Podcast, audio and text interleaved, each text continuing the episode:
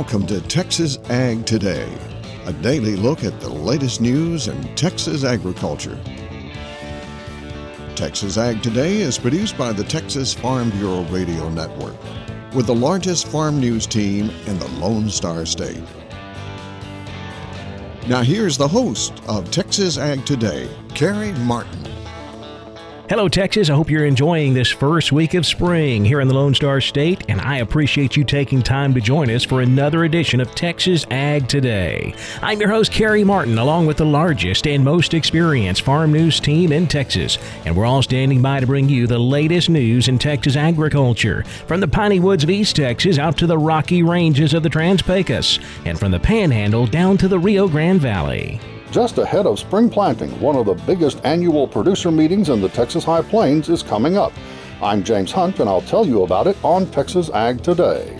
A look at the qualities of a new wheat variety for the state of Texas. I'm Tom Nicoletti, and I'll have that story on Texas Ag Today.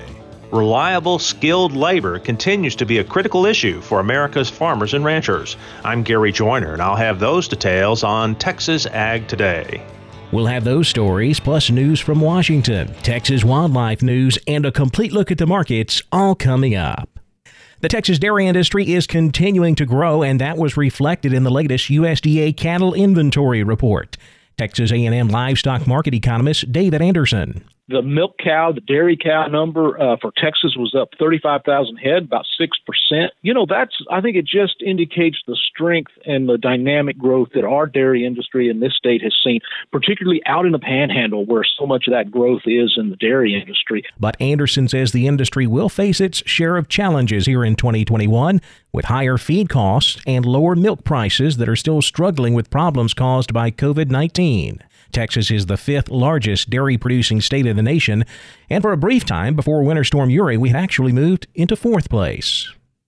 Well, spring is here, and with it comes all kinds of cattle pests, especially horn flies. The reason that we need to have a fly control strategy is that the horn fly is the biggest external parasite problem that we have in pasture cattle, costing our producers over a billion dollars a year. That's Michael Hampton with Central Life Sciences. He's based here in Winnsboro, Texas. His company makes a product called Altosid IGR. It's a low cost feed through treatment that controls horn flies all season long. Well, we're not treating the cattle. What we're doing is treating the manure that the cattle are producing because a unique thing about the horn fly is that it only lays its eggs to reproduce in fresh cow manure. So by treating that manure, what we do is prevent those eggs from ever hatching out and therefore controlling the horn fly. Hampton says one of the biggest advantages to Altosid IGR is that there are no known cases of horn fly resistance to the product. One of AgriLife's biggest producer meetings of the year is coming up soon.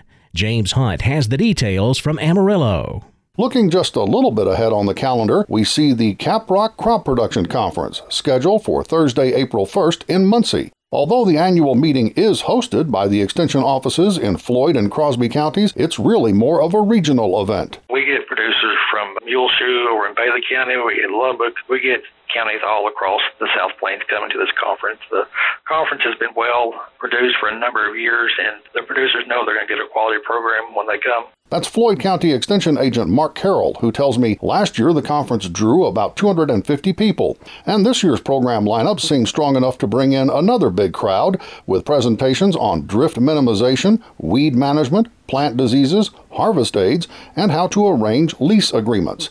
A total of six CEUs are available, and there will be an oxen training. Carroll tells me there are also about 30 vendors participating in the conference. That's the Caprock Crop Production Conference in Muncie on April 1st. Cost is $45 a person. Pre registration by March 30th is requested to make sure enough meals are on hand. Contact the Extension office in either Floyd or Crosby County for more information. Meanwhile, while I was on the phone with Mark Carroll, I asked him what he was looking for in the season ahead as planting time draws near. What I'm getting from my producers is cotton is still king in Floyd County, and that's what we look forward to seeing this growing season. You feel good about the season ahead? Yes, I do. These recent rains are a big boost to everybody's morale, and uh, producers are busy getting in the field to getting their fields ready. To be a farmer in agriculture, you have to be an optimist, so we're looking forward to uh, hopefully a good growing season. I'm James Hunt on the Texas Farm Bureau Radio Network. A new wheat variety for Texas farmers has performed well in its first growing season. Tom Nicoletti has more. My guest today is Chad Boxstetter. He joins us from St. Louis. He is wheat account manager and strategic licensing lead for Westbred at Bayer Crop Science. And uh, Chad, let's talk about a uh, hard red winter wheat variety that was launched in the summer of 2020 that uh, is being grown in uh, Texas and, and other places in the plains of uh, the United States. Uh, talk about that variety. You bet. Thanks, Tom. I appreciate it. Yeah, back in the summer, we actually announced two hard red winter wheat varieties, one for the northern plains, but in particular, I'd like to mention the one that we, we launched for the central and southern plains, known as WB 4401. It's a medium maturity a variety that offers not only excellent yield, but great test weight and, and of course, end use quality. In addition to, to that, we, we believe that this is a great variety with some strong disease tolerance, especially when you think about things like intermediate leaf and stripe rust. We also like the uh, overall tolerance from a from a fusarium head blight perspective or a scab perspective also. But really, in particular, one of the, the features that we like about this variety is, is its overall grazing potential. Now, Chad, this uh, particular uh, wheat variety is being grown in uh, the Texas Panhandle and the Rolling Plains. And what kind of feedback have you received from farmers that are growing this uh, winter wheat at this point? Yeah, absolutely. Growers are excited about the product we bring. It's just one more tool in the toolbox to complement some strong performing varieties we have in that region already with products like WB 4699 that did really well in the National Wheat Yield Contest and another one to maybe keep an eye on is WB 4792. So, this particular uh, winter wheat uh, product uh, is, of course, new. And uh, what is the yield potential? Yeah, we really like the potential that this winter wheat variety brings to the marketplace. We spend a lot of time in our advancement meetings evaluating all the attributes that these varieties have, and yield is always one of the top components that uh, we spend a, a tremendous amount of time looking at because we know at the end of the day, the bushels uh, that are in the bin are what, what pay the bills. And any uh, particular number that you can possibly place on, or at least a range on potential? Nothing in particular at this point. Growers are seeing it for the first time out in their field, but we're excited about the potential it brings. We would encourage everyone to try to find some time to get together with their Westbred dealer uh, locally and uh, spend some time walking trials and not only evaluating and taking a look at the WB 4401, but also the, the full portfolio of products that we have available for farmers in that area. That is Chad Boxstetter with Westbred at Bayer Crop Science. I'm Tom Nicoletti with the Texas Farm Bureau Radio Network. The issue of agricultural labor is once again front and center in the nation's capital. Gary Joyner reports. The issue of agricultural labor is making headlines again. The U.S. House recently passed the Farm Workforce Modernization Act. It's only the second time since 1986 that the House has approved an agriculture immigration reform bill. The bill's prospects in the U.S. Senate remain unclear. Reliable, skilled labor continues to be a critical issue for America's farmers and ranchers. The current farm workforce is aging. Farmers and ranchers struggle to fill positions. Farm and ranch work is challenging, often seasonal and transitory. With fewer and fewer Americans growing up on the farm or ranch, it's increasingly difficult to find American workers interested in these kinds of jobs. Where American workers are unwilling or unavailable, workers from other countries have provided crucial support to American agriculture. The issue is complex and politically charged. But the fact remains that instability in the agricultural workforce puts domestic food production at risk. Let's hope a solution can be found that provides farmers and ranchers and their employees the stability they need to keep American agriculture growing. I'm Gary Joyner for Texas Ag Today. This is National Agriculture Week. Michael Clements has more from Washington. As the industry celebrates National Ag Week and National Ag Day, it offers a chance to reflect on the challenges and successes over the last year. American Farm Bureau Federation President Zippy Duvall says it is a chance to honor the hard work done during the pandemic. Agriculture is the foundation of our country, and it's also the backbone of a healthy country and a prosperous nation. And all that's made possible by the hard work of the American farmer and rancher. Hashtag Still Farming was something that we created last spring after uh, people was going to the grocery store, seeing empty shelves, wondering whether or not the American farmer was going to still work. And we started the hashtag to inform the American people that we were going to continue to farm. Reflecting on the last year, Duvall says the pandemic added to the daily stresses of U.S. agriculture. A lot of our farmers lost their markets because a lot of their markets were in food services. And when those restaurants and food service areas shut down, everybody rushed the grocery store and it changed the pattern of way Americans purchased their food. So our industry had to readjust, and that was very difficult for our farmers. However, as farmers do best, they adapted. You know, one year later, we've made great strides in returning to normal. Our commodity prices are beginning to go up. Meat packing plants across America are almost back to full capacity, and our restaurants are returning to full service. And now we are hoping and praying that 2021 will be a better year. Duvall says there are still challenges farmers face, and AFBF is working to help farmers and ranchers over those hurdles. This pandemic has shown us that broadband is no longer a luxury, it's a necessity. And then there's labor. Labor is the biggest limiting factor that American agriculture has. And then, of course, there's discussion around climate change and the policies that go along with that. And we've worked really hard with other organizations to make sure that we're at the table. From Washington, I'm Michael Clements for Texas Ag Today. COVID took a toll on dove hunting and a dove research project. I'm Jessica Domel, and I'll have details coming up on Texas Ag today. And with new calves hitting the ground, it's important to have quality colostrum available for them. Texas veterinarian Dr. Bob Judd has more on that coming up next, right here on Texas Ag Today.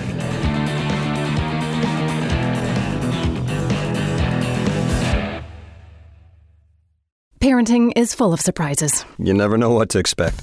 So after our son was born, I called my Texas Farm Bureau insurance agent to set up a life insurance policy in case something happened to me. Sawyer is now two. And we'll soon have a sister. There's no one else I would trust with protecting my family. Visit Texas Farm Bureau Insurance today at tfbinsurance.com for an agent you can trust with life's most important decisions. Coverage and discounts are subject to qualifications and policy terms and may vary by situation. We're keeping you informed on everything happening in Texas agriculture on Texas Ag Today.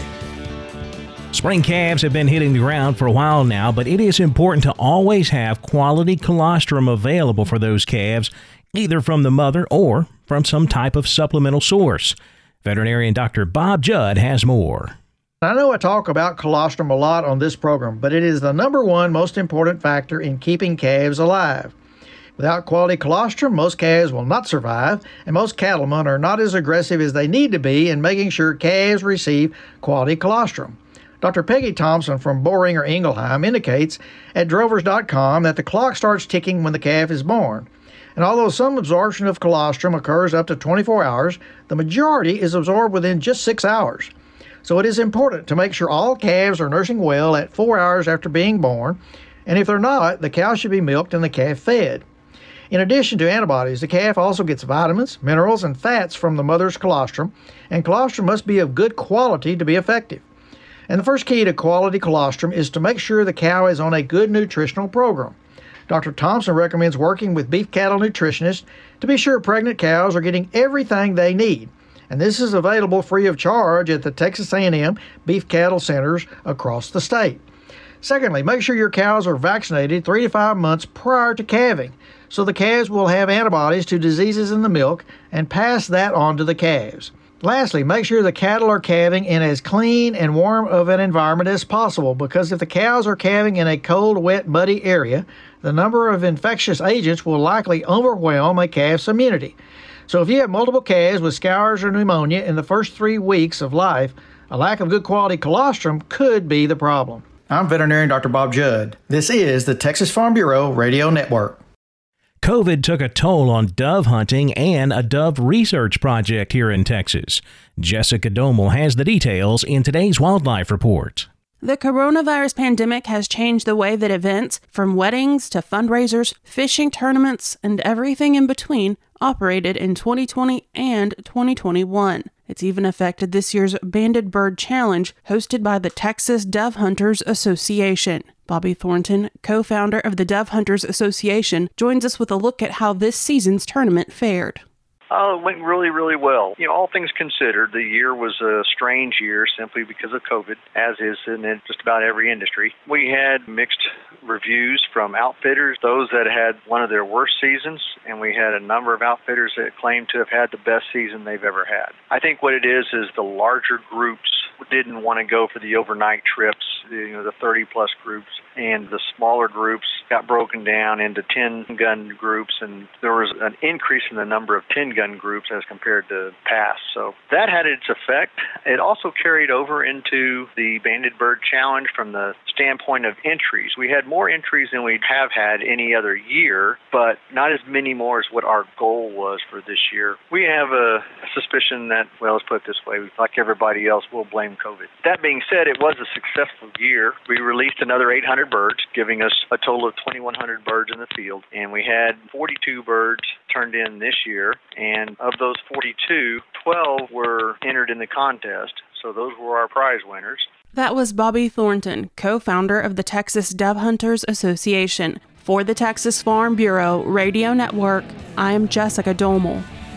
The strength continues in the cattle futures market this week. However, the cotton market continues to move lower. We'll take a look at all of Wednesday's closing livestock, cotton, grain, energy, and financial markets coming up next. Keep it right here on Texas Ag Today.